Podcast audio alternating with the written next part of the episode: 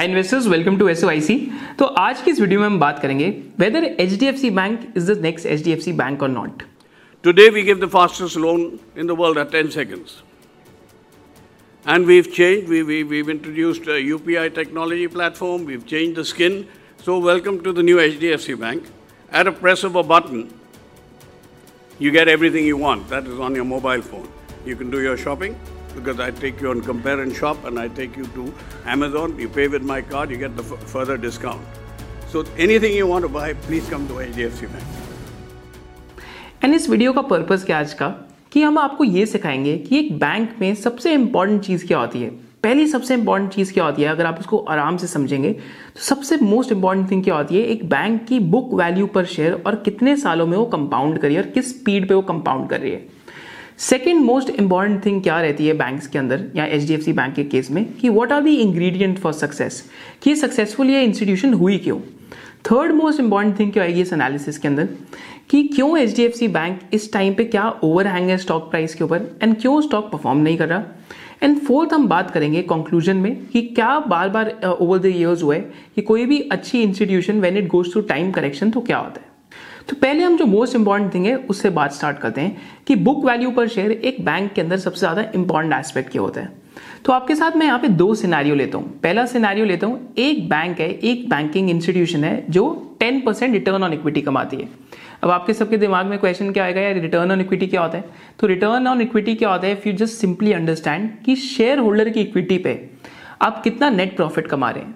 या अगर आप इसको हिंदी में समझना चाहेंगे तो अपनी जो लागत है बिजनेस की या जो आपने बिजनेस में पैसा डाला हुआ है उस पर आप कितना पैसा कमा रहे हैं। तो this is the meaning of return on equity, that is net profits upon share holders equity.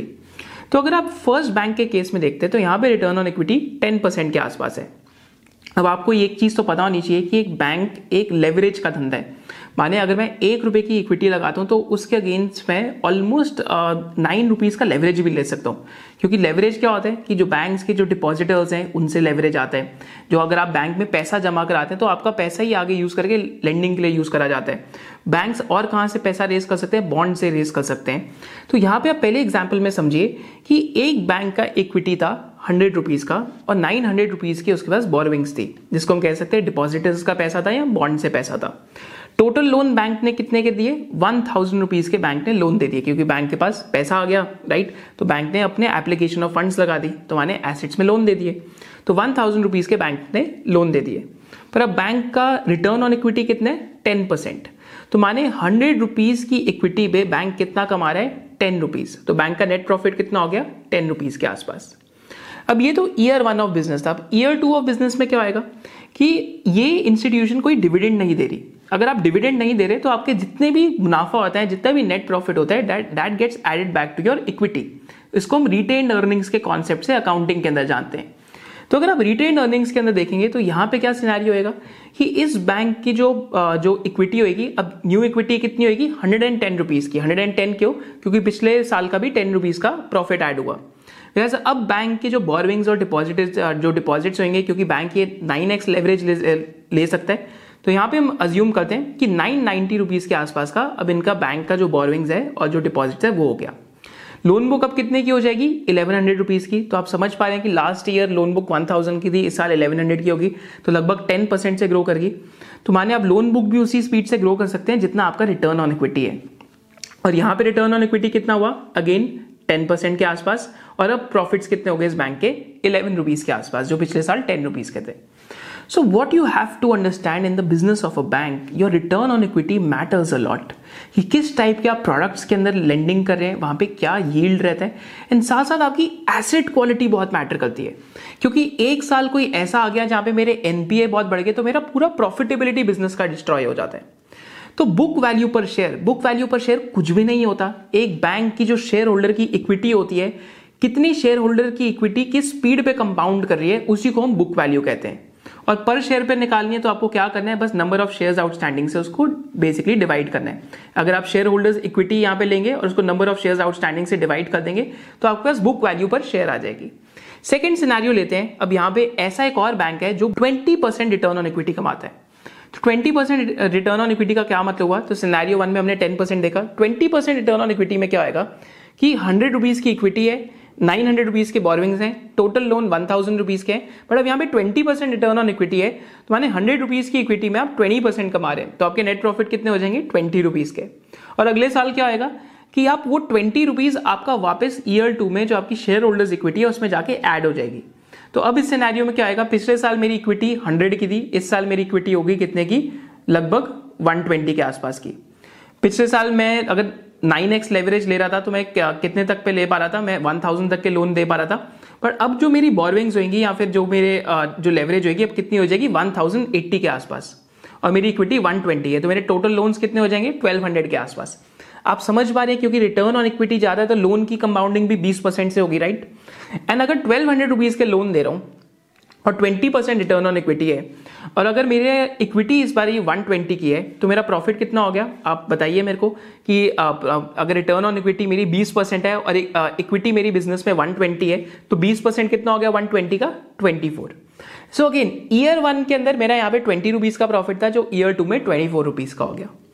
So this is the beauty of a banking business कि आप अपनी रिटर्न ऑन इक्विटी आपकी जितनी है अगर आप अच्छे से लेंड करेंगे तो उस स्पीड पे आप अपने प्रॉफिट्स को ग्रो कर पाएंगे।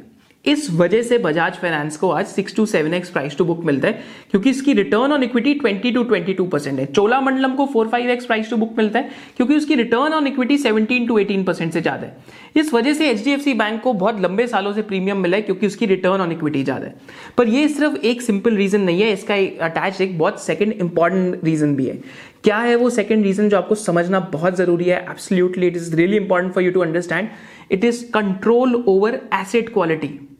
सपोज करते हैं कि आपका एक साल में प्रॉफिटेबिलिटी टेन था पर आपकी return on equity twenty percent थी तो अगले साल प्रॉफिट्स ट्वेल्व रुपीज के आने थे बट आपने इतने खराब लोन दे दिए कि आपके लोन का पैसा ही वापस नहीं आया। तो इस सिनेरियो में क्या आएगा, क्रेडिट कॉस्ट आएगा। और क्रेडिट कॉस्ट के चक्कर में क्या आएगा कि जो आपका टेन का प्रॉफिट ट्वेल्व रुपीज में जाना था आपका वन रुपी का वन रुपी पूरा उड़ जाएगा क्योंकि आपका क्रेडिट कॉस्ट में वो पैसा वेस्ट हो गया। So this is the idea of controlling your asset quality. अगर आप एचडीएफसी बैंक के केस में देखते हैं तो बुक वैल्यू पर शेयर की अगर आप कंपाउंडिंग पे फोकस करते हैं, दिस इज अ की मेट्रिक क्योंकि लंबे समय में अगर बुक वैल्यू पर शेयर कंपाउंड हुई है तो माने एसेट क्वालिटी पे बड़ा अच्छा कंट्रोल है। तो एफ आई नाइनटी सिक्स में one point one one rupees की बुक वैल्यू पर शेयर थी जो आज लगभग बढ़ के एफ आई ट्वेंटी टू में फोर थर्टी टू रुपीज की हो गई है। एफ आई एटीन में टू हंड्रेड एंड फोर की थी तो पिछले चार साल में भी डबल हो गई है। एफ आई फोर्टीन में नाइंटी की थी तो नाइंटी से टू हंड्रेड एंड फोर हुई है तो मोर देन डबल हुई है। एफ आई फोर्टीन में नाइंटी थी तो एफ आई टेन में फोर्टी सेवन की थी, अगेन मोर देन डबल हुई है। तो हर चार साल के अंदर H D F C bank अपना बुक वैल्यू पर शेयर यहाँ पे क्या करते जा रहे हैं, डबल। अगर बुक वैल्यू पर शेयर हर चार साल के अंदर H D F C bank की डबल हो रही है तो माने H D F C bank का जो रिटर्न ऑन इक्विटी है वो भी सिक्सटीन टू एटीन परसेंट के बीच में है और वो अपनी एसेट क्वालिटी को मेंटेन कर पा रहे हैं। अब ये बहुत इंपॉर्टेंट पॉइंट क्यों है क्योंकि यहाँ पे मैं अब आपको जो आरबीएल बैंक है उसका एग्जाम्पल दिखाता हूँ। आरबीएल बैंक का पिछले तीन से चार साल में in spite of loan book growth and everything return on equity एक तो सिंगल डिजिट है एंड अगर बुक वैल्यू पर शेयर अगर आप देखेंगे तो उनकी बुक वैल्यू ग्रो ही नहीं करी। अगर आप यहाँ चेक करते हैं तो आरबीएल बैंक की जो बुक वैल्यू है अगर आप चेक करते हैं तो ट्वेंटी ट्वेंटी में ten thousand five sixty five crore की थी जो नाइन मंथ एंडिंग एफ आई ट्वेंटी थ्री में thirteen thousand two hundred ninety five crore की हुई है तो माने लगभग सिर्फ सेवन एट परसेंट के रेट पे कंपाउंड करी है। इस वजह से आरबीएल बैंक का जो स्टॉक प्राइस है इट हैजंट डन वेल। और रीजन क्या है कि अगर आप क्रेडिट कॉस्ट देखते हैं एफ आई ट्वेंटी वन और एफ आई ट्वेंटी टू में तो एफ आई ट्वेंटी वन में चार परसेंट हो गया था और एफ आई ट्वेंटी टू में क्रेडिट कॉस्ट पांच परसेंट हो गया था, माने क्रॉस नॉन परफॉर्मिंग एसेट और खराब एसेट क्वालिटी बहुत ज्यादा आ गई थी जिसकी वजह से जो मेरी शेयर होल्डर की लागत या नेटवर्थ थी वो उसमें हुआ इरोजन। आपको बुक वैल्यू फिर भी ज्यादा क्यों दिख रही है क्योंकि इन्होंने इक्विटी रेज करा है। रिटर्न ऑन इक्विटी अगर आप एचडीएफसी बैंक की देखते हैं over a long period of time you will find कि return on equity HDFC bank की एफ आई नाइनटी नाइन में तो ट्वेंटी नाइन परसेंट थी बट कभी भी return on equity HDFC bank की पिछले twenty six to twenty seven years के लॉन्ग टर्म ट्रैक रिकॉर्ड में बिलो फिफ्टीन परसेंट नहीं गई। So this shows you an example कि व्हाई बुक वैल्यू पर share is the most important metric in banking and क्यों हम price to book value banks को value करने के लिए यूज करते हैं। हम प्राइस टू अर्निंग्स क्यों नहीं करते, हम प्राइस टू बुक वैल्यू क्यों करते हैं क्योंकि अगर आपकी बुक वैल्यू कंपाउंड नहीं हो रही तो माने आपके एसेट क्वालिटी के अंदर इशू आ ही रहे। ये बहुत लोगों का कॉमन डाउट था बैंकिंग के अंदर कि बुक वैल्यू क्यों यूज करते हैं। अगर आपका ये डाउट सॉल्व हो गया just drop a bulb on moment in the comment section below and if you're enjoying this video also smash the uh, like button and make sure that you're subscribed to the channel. Ab hum aate hain reasons for why H D F C Bank has been successful over a long period of time. तो पहला reason of success क्या था H D F C bank का? Simple reason था कि H D F C bank की जो core banking team थी, अगर आप आदित्य पुरी की बात करते हैं तो मिस्टर आदित्य पुरी बैंक के साथ बहुत लंबे समय के लिए रहे. So used to work at city bank Malaysia and वहाँ से काफ़ी सारे जो uh, अच्छी रैंकिंग के जो बैंकिंग uh, ऑफिशियल्स थे उनको साथ अपनी कोर टीम में लेके आए. एंड बिकॉज बैंक की टॉप पे स्टेबिलिटी थी एंड बिकॉज बैंक बहुत सालों के लिए एक ही लीडरशिप के साथ था, this was one of the first reasons for success. तो कोई मुझसे बार बार पूछता है कि कौन से बिजनेस में लाइक मैनेजमेंट सबसे ज़्यादा मैटर करती है, मेरा सिंपल आंसर है कि बैंकिंग के बिजनेस में management matters the most, because management चाहे तो कोई एन पी ए कुछ दिखा सकती है, मैनेजमेंट चाहे तो क्रेडिट कॉस्ट कुछ दिखा सकती है, क्योंकि अकाउंटिंग यहाँ पे बहुत आर्बिट्रेरी रहती है. So this is why stability at the top is the first reason for success. Second reason for success is कि counter cyclical lending. Counter cyclical lending का क्या मतलब है कि उस लोन के सेगमेंट में लैंड करना जहाँ पे बहुत ज़्यादा बैंक्स लैंड नहीं कर रहे और उस लोन के सेगमेंट से दूर रहना जहाँ पे बहुत ज़्यादा बैंक्स लैंड कर रहे हैं. तो between two thousand four to two thousand eight क्या हुआ था कि अगर आप I C I C I bank, axis bank या डिफरेंट बैंक्स की बात करते हैं तो सारे बैंक्स इंफ्रास्ट्रक्चर या प्रोजेक्ट लोन्स को चेस कर रहे थे, whereas H D F C bank उस टाइम पे क्या कर रहा था कि H D F C bank retail loans को चेस कर रहा था क्योंकि रिटेल लोन्स में प्राइसिंग बेटर थी. तो between two thousand four to two thousand eight अगर आप इस इस ये, ये जो डेटा है इसको देखते हैं तो टू थाउजेंड से लेके टू थाउजेंड एट के बीच में retail loans as a percentage of total loans for H D F C bank went from twenty two percent to fifty seven percent. F I O seven में almost sixty percent के आसपास आ गया था. So this is a very very important point to understand कि अगर आप counter cyclical lending कर रहे हैं तो आप उस जगह पे ज़्यादा जा रहे हैं जहाँ पे ज़्यादा पियर्स नहीं है. So this is one of the key reasons. Second, अगर आपको मैं यहाँ पे एग्जाम्पल दिखाता हूँ तो लास्ट फ्यू ईयर्स में क्या हो रहा है कि सारे बैंक सब बात कर रहे हैं रिटेल लोन्स की, but H D F C bank ने लास्ट फोर फाइव ईयर्स में क्या करा है कि अपना कॉर्पोरेट लोन्स और होलसेल लोन्स का जो एक्सपोजर है उसको बढ़ा दिया है. So again this is the behaviour of counter cyclical lending. तो last few years few years में अगर आप देखते हैं तो wholesale loan as a percentage of total book जो पहले फोर्टी थ्री परसेंट हो गए थे ऑलमोस्ट अब फिफ्टी सिक्स परसेंटेज के आसपास हो गए एफ आई ट्वेंटी टू में, और retail loans have fallen from almost fifty seven percent to forty four percentage. So this is one of the second reasons for success कि अगर आप काउंटर सिक्लिकल लैंडिंग कर रहे हैं so you need to identify the places where pricing is good, और pricing अच्छी रहती है तो आपके जो नेट इंटरेस्ट मार्जिन हैं या जिसको हम ग्रॉस मार्जिन के नाम से कहते हैं तो आपके ग्रॉस मार्जिन बड़े स्टेबल रहते हैं. तो H D F C bank के केस में भी अगर आप इनके नेट इंटरेस्ट जो नेट इंटरेस्ट मार्जिन देखते हैं तो नेट इंटरेस्ट मार्जिन ऑलमोस्ट हर बारी अबव फोर परसेंट या फोर परसेंट के आसपास रहे हैं, और रिटर्न ऑन एसेट हमेशा one point eight to two percent के बीच में रहे, यानी अगर आपकी टोटल जो बैलेंस शीट के एसेट्स हैं आप उस पर कितना आर ओ ए कमा पा रहे हैं. तो this is also one of the very crucial metrics. So this is one of the other reasons for success. एक रीजन अगर आप और देखते हैं तो बैंक की अगेन ये सेइंग थी, एक फोर्ब्स का आर्टिकल था ट्वेंटी थर्टीन में, so they said it in the Forbes article when every other bank was chasing infrastructure loans what we were doing is that we stop doing infrastructure loans whereas we started chasing retail loans. Again ये जो counter cyclical behaviour है आपको again इनके जो lending style है उसके अंदर देखने को मिलेगा. और भी यहाँ पे क्या रीजंस फॉर सक्सेस हैं तो सिंपली अगर आप ये डेटा देखते हैं कि इनका ग्रॉस नॉन परफॉर्मिंग एसेट यानी वो लोन्स जो नाइंटी डेज से ज़्यादा समय के लिए वापस नहीं आए आपके पास, जिस पे कोई इंटरेस्ट या फिर प्रिंसिपल रीपेमेंट नहीं आई, तो एसेट क्वालिटी का अगर आप कंट्रोल देखते हैं और a really long period of time then you will find कि G N P A bank के हाईएस्ट एवर जो गए थे वो टू परसेंट थे. टू परसेंट कब थे? एफ आई ओ नाइन में. Just to give you an example, yes bank के केस में gross non performing asset fifteen percent के आसपास है, तो यहाँ पे टू परसेंट के ऊपर टू परसेंट एक ही बारी गए थे, वो भी एफ आई ओ नाइन में जब ग्रेट फाइनेंशियल क्राइसिस आया था. अगर आप लंबे समय में देखेंगे तो it has always remain below one point five percent even in the last seven to eight years. और ऐसा क्यों है? क्योंकि H D F C bank ने नंबर ऑफ ब्रांचेस बहुत ज़्यादा लगाई, right, and number of branches लगाने के साथ साथ बैंक ने किस चीज़ पे फोकस करा? कासा पे, current account and saving account. Between F I ninety six to almost two thousand four and two thousand six H D F C bank ने कासा पे इतना फोकस करा कि even though relatively new bank था, H D F C bank का जो कासा है, माने अगर आप अगर आपके सोर्सेस ऑफ लाइबिलिटी में करंट अकाउंट और सेविंग अकाउंट है तो इन पे आपको इंटरेस्ट रेट कम देना पड़ता है as compare to wholesale deposits. तो CASA H D F C bank का I C I C I bank और एक्सिस बैंक जितना हो गया था, और एक्चुअली कुछ केसेस में उनको क्रॉस भी कर गया था, even though F I ninety six के अंदर ही बैंक स्टार्ट हुआ था. सो अगेन लाइबिलिटीज पे हमेशा से फोकस था, और अगर आपका फोकस लाइबिलिटीज पे अच्छे से है तो टू थाउजेंड में फर्स्ट टाइम इन्होंने रिटेल लोन्स इंडिया में लॉन्च करे थे. एंड रिटेल लोन्स लॉन्च करने के बाद बहुत तेजी से उसमें इन्होंने बहुत तेजी से इन्होंने उसमें ग्रोथ दिखाई, because retail loans are a business of scale. अगर आप नंबर ऑफ ब्रांचेस देखते हैं H D F C bank की over the years, then you will see कि कितने बहुत फास्टली स्केल कर रही है. इन नेक्स्ट थ्री ईयर्स का भी क्या टारगेट है कि we want to double our number of branches, even though base इतना बड़ा हो चुका है. अगर आज H D F C bank का base almost fifteen lakh crore का हो चुका है, फिफ्टीन लाख करोड़ के बेस पे भी आज industry size almost twelve percent per annum पे ग्रो कर रहा है. एंड नेक्स्ट फाइव ईयर्स में भी इनका क्या टारगेट है कि इनको अपनी ब्रांच का जो नेटवर्क है उसको डबल करना है. तो ब्रांच नेटवर्क ऑलमोस्ट आज मोर देन सेवन थाउजेंड है, एंड सेवन थाउजेंड से इनको अपनी ब्रांचेस ऑलमोस्ट फोर्टीन थाउजेंड तक लेके जानी है. पर ये जो प्लान है बिजनेस का एफ आई ट्वेंटी टू में दिया गया था.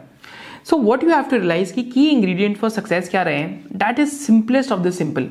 इसकी आ, उसी सेगमेंट पे जाना जहाँ पे आप रिस्क को मैनेज कर सकते हैं, एसेट क्वालिटी को कंट्रोल करना. कॉस्ट ऑफ फंड्स अगर आप एचडीएफसी बैंक के लिए देखते हैं तो एफ आई ट्वेंटी टू में सिर्फ थ्री पॉइंट सिक्स परसेंटेज के आसपास था, क्योंकि you are a liability franchise. अगर आप कासा रेज कर सकते हैं, करंट अकाउंट और सेविंग अकाउंट से पैसा रेज कर सकते हैं, सो अगेन वो one of the lowest cost of funds का एक सोर्स है. So these are the reasons for success कि अगर मैं सस्ते कॉस्ट ऑफ फंड्स को रेज करके प्राइम जो प्राइम बोरोवर्स के पास जाता हूँ, जो इंडिया के सबसे अच्छे बोरोवर्स हैं, क्योंकि मैं सबसे lowest cost manufacturer of money हूँ, because I am basically raising money, and मैं सबसे अच्छे बोरोवर्स के पास जाता हूँ. सो बेसिकली मैं अपना रिस्क मैनेज कर सकता हूँ, that is asset quality. So simplest of the simple, these are the three reasons for success कि why H D F C bank has done well over a long period of time.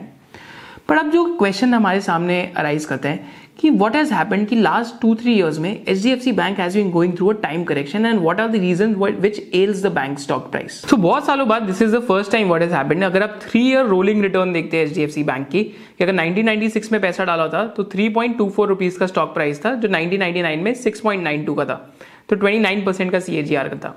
Nineteen ninety nine में डाला होता और to thousand two में निकाला होता तो fifty one percent का सी ए जी आर बनता. टू थाउजेंड टू में पैसे डाले होते हैं, टू थाउजेंड फाइव में अगर मतलब आप आपने स्टॉक सेल करा होता तो थर्टी फोर परसेंट का सी ए जी आता. ओ फाइव में इन्वेस्ट करा होता और ओ एट में निकाला होता तो थर्टी टू परसेंट का सी ए जी आता. ओ एट में डाला होता एंड टू थाउजेंड इलेवन में निकाला होता तो ट्वेंटी वन परसेंट का सी ए जी आता. ट्वेंटी इलेवन में डाला होता और ट्वेंटी फोर्टीन में निकाला होता तो sixteen point eight six percent का सी ए जी आता. फोर्टीन टू सेवनटीन अगर आपने इन्वेस्ट करा होता तो ट्वेंटी फोर परसेंट का सी ए जी आर बनता. सेवनटीन टू नाइंटीन में ट्वेंटी सेवन परसेंट का. नाइनटीन टू ट्वेंटी टू में this is mean one of the slowest phase, जहां पे सिर्फ twelve point six one percent का सीएजीआर बना है, and this then this reminds us of twenty eleven to twenty fourteen का phase. So what are the reasons that कि HDFC bank का जो बुक वैल्यू है over a long period of time थोड़ा सा डीरेट हुआ है, एंड लास्ट टू इयर्स के अंदर ज्यादा टाइम करेक्शन हुई है स्टॉक में. So first key reason is change in key leadership. तो अगर आप मिस्टर आदित्य पुरी की बात करते हैं, so again he was at the bank for more than twenty years. तो जब भी लीडरशिप चेंज होती है तो again there is a perception issue in the markets, and people are still assessing कि जो न्यू लीडरशिप आई है under Shashidhar Jagadeesan कि इनकी इनकी जो लीडरशिप है उसके अंदर how the bank ends up performing. So this is one of the first key reason for under performance. Second key reason for under performance is कि H D F C limited and H D F C bank का इस time पे चल रहा है merger, and H D F C bank आपका like retail loans में, commercial loans में, होलसेल लोन्स में, रूरल लोन्स में, plus H D F C limited is primarily a mortgage lender, माने घर के लोन्स देता है, हाउसिंग लोन्स देता है. तो H D F C limited actually nineteen seventies में स्टार्ट हुआ था, and H D F C limited ही actually founding father of H D F C bank है. पर H D F C limited और H D F C bank के बीच में क्या था कि H D F C bank की जो मॉर्गेज लोन्स की बुक है, क्योंकि H D F C bank one of the lowest cost manufacturers in the industry है, क्योंकि आपका जो लाइबिलिटी साइड देखते हैं तो वहाँ पे कोई पैसा रेज करने का ज़्यादा पैसा नहीं लगता. तो अगर आपके पास लोएस्ट कॉस्ट ऑफ फंड्स है, फिर भी अगर आप मॉर्गेज लोन्स नहीं कर पा रहे तो you are at a competitive disadvantage. And H D F C limited के लिए क्या प्रॉब्लम थी कि आरबीआई धीरे धीरे एनबीएफसीज और हाउसिंग फाइनेंस कंपनीज की रेगुलेशंस बहुत टाइटन अप करते जा रहे हैं, ताकि वो over a period of time bank बन रहे हैं जो बहुत बड़े हो गए हैं साइज में. तो H D F C limited के लिए ये लिमिटेशन थी. और सेकंड लिमिटेशन क्या थी कि H D F C limited doesn't have access to CASA, that is current account and saving account. आप करंट अकाउंट और सेविंग अकाउंट नहीं खोल सकते. So this is the reason why कि इन दोनों लाइक uh, like, इन दोनों इंस्टीट्यूशंस के बीच में मर्जर अनाउंस हुआ. एंड जो कंबाइंड एंटिटी के टोटल एसेट मिक्स देखते हैं तो थर्टी थ्री परसेंट मॉर्गेज में होगा, जो अभी हाउसिंग लोन्स मिसिंग है H D F C bank के अंदर. इक्कीस परसेंट रिटेल लोन्स में होगा, जैसे कंज्यूमर लोन्स हो गए, कार लोन्स हो गए, ये सब हो गया।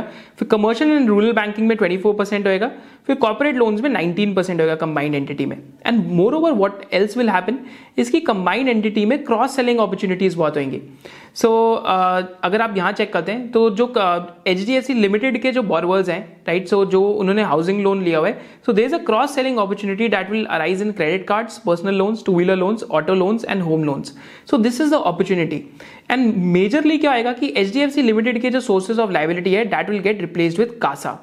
कंबाइंड एंटिटी का जो एनालाइज पैट है, अगर प्रो फॉर्मा देखते हैं तो more than fifty thousand crore या फिफ्टी थाउजेंड करोड़ के आसपास पहुंच जाएगा कंबाइंड एंटिटी का पैट। एंड जो एडवांसेज होंगे दैट विल क्रॉस अठारह हज़ार करोड़ के आसपास। एंड बुक वैल्यू पर शेयर थोड़ा सा बम्प अप होके चार सौ छियालीस रुपीस के आसपास आ जाएगी। ये डेटा शायद से दो तीन क्वार्टर्स पुराना है तो थोड़ी सी प्रॉब्लम हो सकती है, पर अगर आप एफ आई ट्वेंटी फोर के बेसिस पे देखते हैं so there is a chance according to like the broker reports कि कंबाइंड एंटिटी के जो टोटल एडवांसेज हैं that could be much higher than twenty-five thousand to twenty-six thousand crores. So these are the reasons for merger, and merger has actually become a overhang as well, क्योंकि एक तो regulatory uncertainty रहती है merger की, but uh, कई काफ़ी सारे articles में लिखा है कि मई टू जून के period में इनका merger हो जाना चाहिए। थर्ड रीजन फॉर अनसर्टेनिटी क्या है कि there is no alternative factor, माने टीना फैक्टर अभी H D F C bank में नहीं रह गया। अगर आप एक्सिस बैंक देखते हैं तो एक्सिस बैंक भी अठारह बीस परसेंट आरओई कर रहे हैं अब। ICICI bank is also doing fifteen sixteen seventeen percent ROE, plus Kotak bank is also doing more than two percent ROE.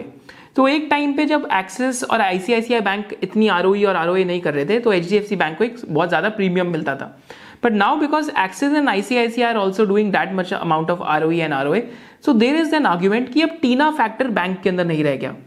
And what is the last argument कि एचडीएफसी बैंक के अंदर अगर आप फॉरेन इंस्टीट्यूशनल लाइक होल्डिंग देखते हैं तो FII holding has also fallen.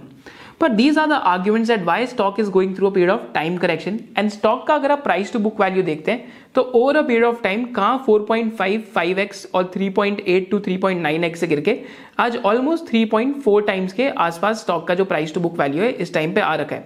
I think forward पे तो इस टाइम पे उससे भी ज्यादा और सस्ता हो रखा होगा। So these are the reasons for the time correction in the stock price. पर अगर हम कंक्लूजन की बात करें या अगर हम और आगे बात करें इससे, सो अगेन मैनेजमेंट की अभी भी गाइडेंस क्या रहती है कि नेक्स्ट फाइव ईयर्स में that will be doubling H D F C banks total size, माने एक H D F C bank और फाइव ईयर्स में ऐड हो सकता है।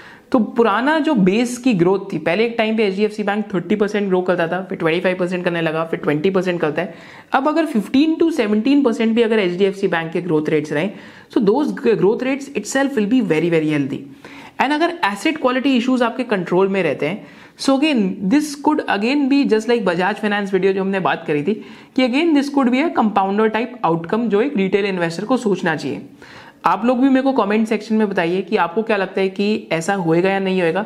अगर फिफ्टीन सेवनटीन परसेंट के सीएजीआर पे एचडीएफसी बैंक ग्रो करते रहा तो क्या उस स्पीड पे कंपाउंडिंग होएगी नहीं होएगी? हो सकता है कि ये फास्ट ग्रोअर नहीं रह गया अब जब ट्वेंटी फाइव थर्टी परसेंट की ग्रोथ आती थी, but fifteen to seventeen percent growth as well at that base with asset quality being controlled is also one of a, is is also very very remarkable।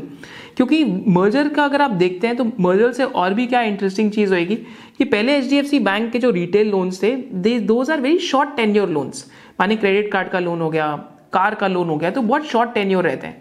तो housing loan से क्या आएगा कि loan का tenure भी बहुत बढ़ जाएगा, so it will help them to actually increase the retail mix over a period of time.